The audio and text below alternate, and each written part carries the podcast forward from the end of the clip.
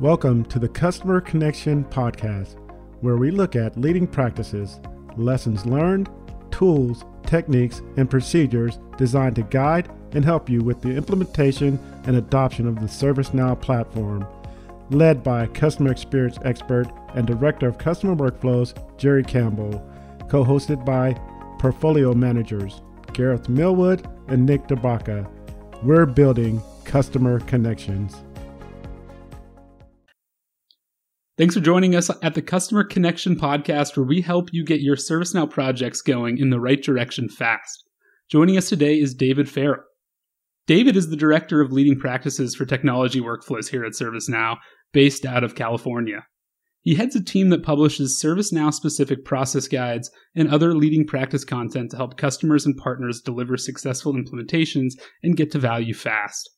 His team focuses on IT service management, IT operations management, service portfolio management, risk and security operations, just to name a few. David is actually a new joiner to ServiceNow and is in his first month with the company. Prior to ServiceNow, David spent almost a decade in customer platform owner roles, most recently at Mizuho Americas and prior to that at Moody's. He has managed all phases of the ServiceNow lifecycle from initial implementations and process designs to continuous process improvement, process ownership, and adoption. David has worked with several departments to drive value out of ServiceNow, including IT, security, HR, sourcing and procurement, finance, facilities, and risk. So, David, welcome to the show. Thank you, Nick. Much appreciated. Glad to be here. Yeah, David, thank you for uh, joining us. Man, it's it's exciting for me. This one's a good one for me because both of us are recently new here in, in the company, right? And mm-hmm. you bring the experience from the side of implementing and using implementation partners. While when I was, as a customer, I did it self implementation. But uh, just a few rules of engagement, David, before we start. I look forward to this again. This is going to be a great, great show, I know. But the rules of engagement are really simple. We want to make sure that we're just keeping things open, free flowing, and understandable for our customers. So we have this thing called the jargon jar, right?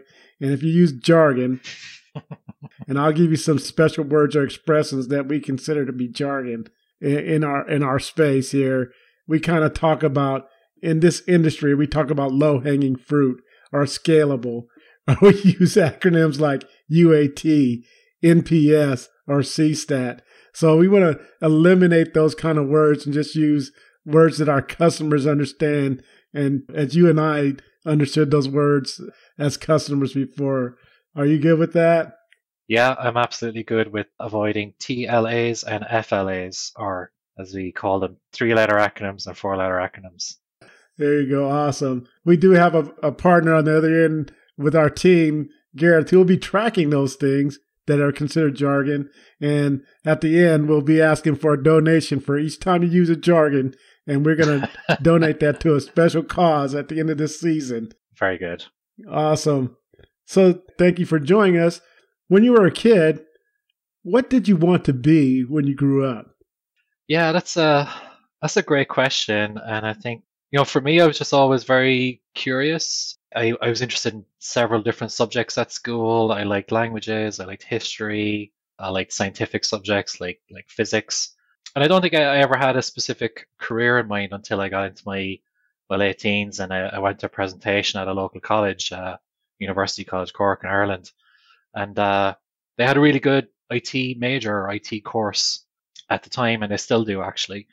And you know that kind of drew me into the IT world. I I, I played for that course, I got in, and uh, that has been that was such a great experience for me. I've I've been able to really experience many different facets of IT as a result. I've been able to live in multiple countries as a result, and it's it's been a great enabler for me and great experience. Yeah, that's awesome, man. And you obviously we we hear the accent, and you and I talked. you know, my, my brother-in-law is from Ireland. You're uh, a native Ireland, and so yep. great to you know get that international flavor on the show as well.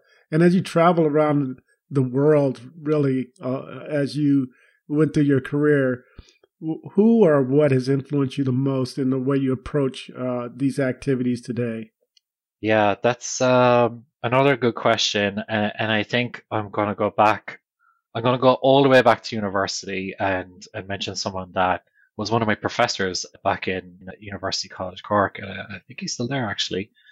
But when I think about my current role in terms of leading practices for a major enterprise systems provider in ServiceNow, and I, and I trace that all the way back, I think back to my college days.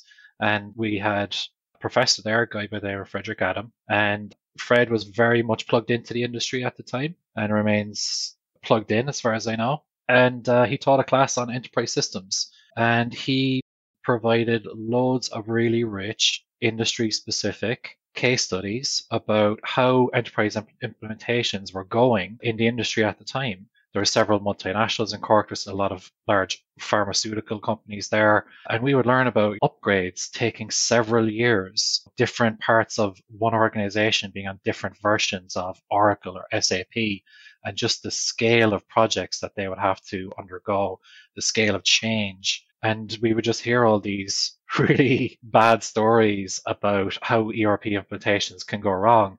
And I think for me, when I trace it all back, as I said, you know, I, I, go back to that foundation. I really took a lot of those lessons forward into my career. You know, I've implemented ServiceNow a couple of times. And while the platform is much better, you know, there, there aren't all these bolt on integrations built from the ground up. It's very well architected. You still have a lot of the change management type, you know, activities associated with any um, enterprise application rollout. So uh, I think for me, you know, Fred Adam back in UCC is probably the single biggest influence on you know how I think about my work today. Yeah, that's that's amazing, right? As we're talking about, you know, bringing that experience forward and having those influences on the way you approach things. And you talked about, you know, you've had a lot of experience with ServiceNow in different roles and as a customer and just bringing it forward as a customer. And you and I both have been in this roles as customers before.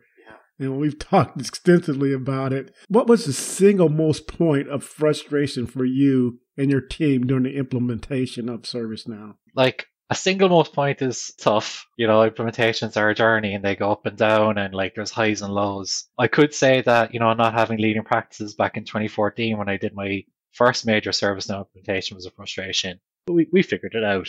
I, I think a bigger thing for me is not realizing the value right away when you buy, when you invest in ServiceNow. You know, I think about as well when you go on the implementation journey, I had not every time I did an implementation or an, an improvement to the system, but sometimes you just don't get that value right away. You, you know, you spend a lot of time, you design it out, you plan it out, you get people around the table, you get everyone in agreement, and then you deploy whatever it is that you were trying to do and you don't quite get the value right away and that's like what did we do wrong you know? And it's frustrating right? So um you know for me that means just that it's i almost take it as a given that ServiceNow implementation should be done in an agile fashion and that if you don't get it first time go again. Look at your feedback. Go again. And you know if you didn't get 100% automation first time maybe you got 60%, just look at the data and try it again and, and just be patient with it and, you know, you get there. Yeah, I think it's, uh, you know, companies a lot of times they just want to get that value right away, right? They say, mm-hmm. we're live, and so we should be getting value. And there's a lot of aspects, as you know, you know, and I know that ServiceNow can bring a lot of things to the table, but you don't get it on day one. It is kind of that yeah. evaluation process, as you said, right, David? Yeah, absolutely. You know, organizations are complicated and every company has its own challenges and different things come up. It's just, that's life. So, uh, just stick with it and you get there. Yeah, absolutely. So now we're on the other side of the table now, right, David? You and I, yeah. we're, we're now finding that other side. How do we solve for those things that, you know, to help create value for our customers? So as we come into this new role together in your team, and my team. What do you think, in, in your opinion, what's the biggest challenge that we face and how can we go about tackling it? I think the biggest challenge is really keeping our customers front of mind and meeting them where they're at. You know, what I mean by that is like we've got this really big platform now that has tons of capability. And when you're on the customer side and you look at different product descriptions or product architectures or sales sheets or whatever, there's a lot in front of you and it can be quite overwhelming. And, you know, maybe you don't know where to start or some of it's not relevant to you. So I think for me, you know, we, we on Now Create today have a lot of content that guides customers through the processes that they're trying to implement, guides them through the latest features. You know, we're up to date with San Diego, uh, or we will be at the end of this month once it goes GA. So we are already providing people with things like process guides, scoping guides, starter stories, all those types of things that help customers along that implementation journey and help partners help customers along the implementation journey. For me, I think we'll probably create a few new approaches to get to customers where they're at. So I'm thinking about that right now, potentially just speaking to customers a little bit more often, writing down their challenges and saying, all right, you know, let's say you're having trouble with getting your CMDB off the ground. L- let us write content specifically for that challenge because it's likely that several people are having the same challenge. And that's the kind of flexibility that I want to bring into the equation. And again, you know, really meet customers where they're at. Yeah, I think that's it's so important to meet them where they're at and help them face those challenges head on. And we can team up with the customers to help them face those challenges. We talk about content, and I think Nick, you have some questions around content and other things. Yeah, absolutely. So I think one of the things that you touched on in 2014 when you were doing your first implementations, there was really no leading practice content. Now we've got almost inconceivable amount across 20 different sites. So it can be hard for a customer or a partner to really, you know, even know where to look uh, and and when for all these different sorts of things. But as you're now kind of going through everything that's you know on Now Create, what do you think are really like the most important or unique characteristics of that content and how we help to move the needle for people like yourself back in 2014 when you were doing that implementation as a customer? Well, I think in terms of what's on Now Create today, I think we do a good job of telling people here is the ideal state. This is what you should be shooting for. So at least they can get a sense for what the end goal could look like, the art of the possible, and all that sort of stuff. Maybe that goes in the jargon jar, but uh, you know, it's something I've heard quite a lot, so uh, it'll be a tough one for me to shake. But you know, for me, you know, we really have to um, be specific, not generic. We need to tell our customers something that they don't already know. Get to the point don't give me a laundry list of things that I need to sift through and just really try and answer my challenge succinctly. Customers are, at least in my experience, stuck for time. There's a lot of stuff going on. They've got their own teams to manage, they've got budgets to manage. There's potentially more than just ServiceNow that they're managing. So we need to be respectful of that, get to the point, tell them there's something specific that they don't already know, and finally, just get it across in multiple formats. And that's something we're working on right now, getting stuff out on community, for example, as well as now create. Getting to our customers through our partners is something that we've been doing for quite a while. So those are some key things I think that help our content resonate with customers.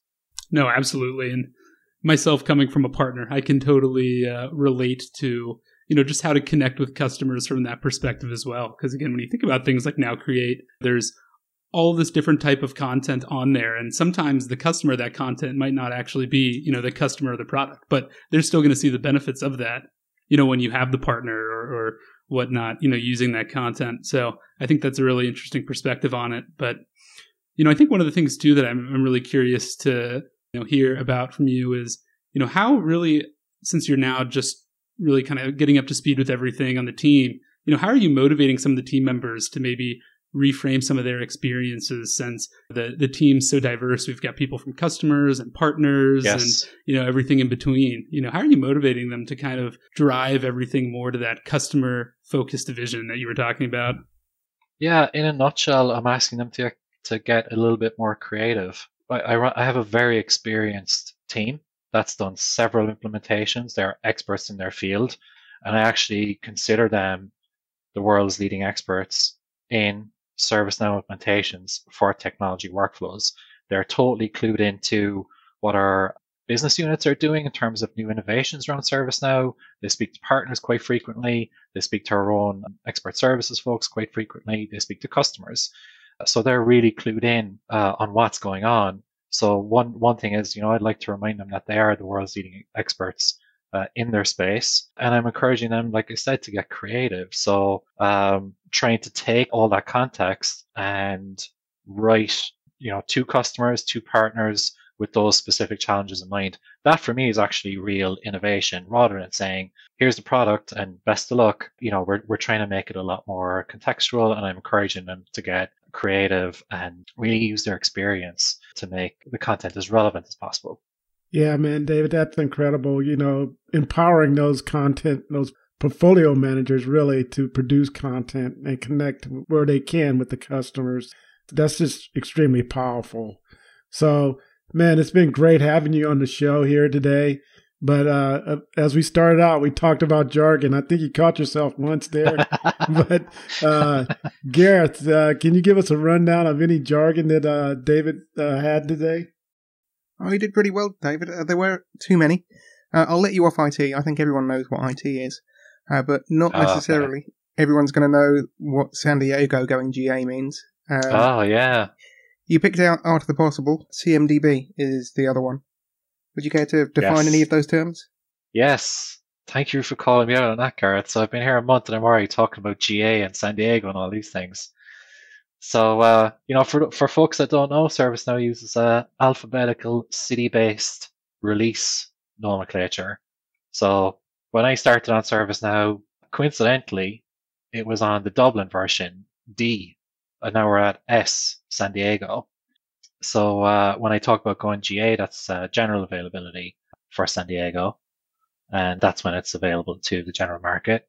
CMDB is a configuration management database, and that is your database of things you manage to provide service to your customers. It could be anything from your technical infrastructure to your applications, to your services, to your actual services that you provide.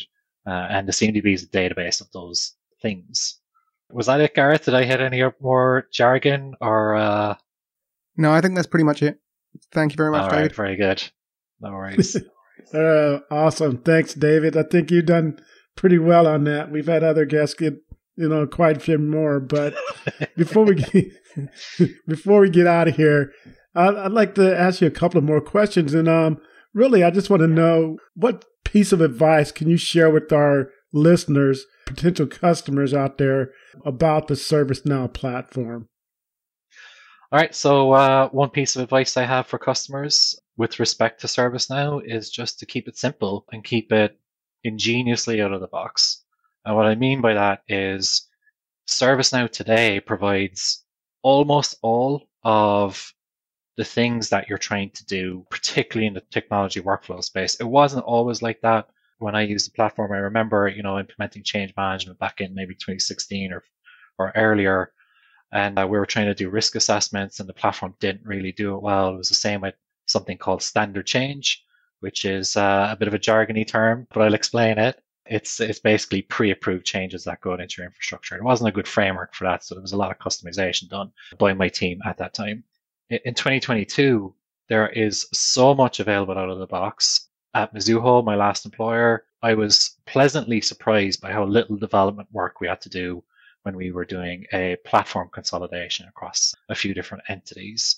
So, you know, keep it simple. And when I say keep it ingeniously out of the box, you know, really understand the features, understand the data model, understand what, you know, it was designed to do, and try and just make minor tweaks. See if you can solve problems by adding some data, you know, to, to an existing table, adding a few data attributes to an existing ServiceNow table, things like that and try and avoid as much as you can writing really long lines of code to uh, achieve what you want to do at least at first so you know you ServiceNow is is friendly to customization but start by knowing the features start by really understanding what they're intended for try and use use it out of box as much as possible maybe with some small configurations and then go from there and again you know if you want to learn about what the features are several different great resources in the company. Now Create, obviously, which talks about uh, a lot of the features and the desired processes that you, you may want to implement.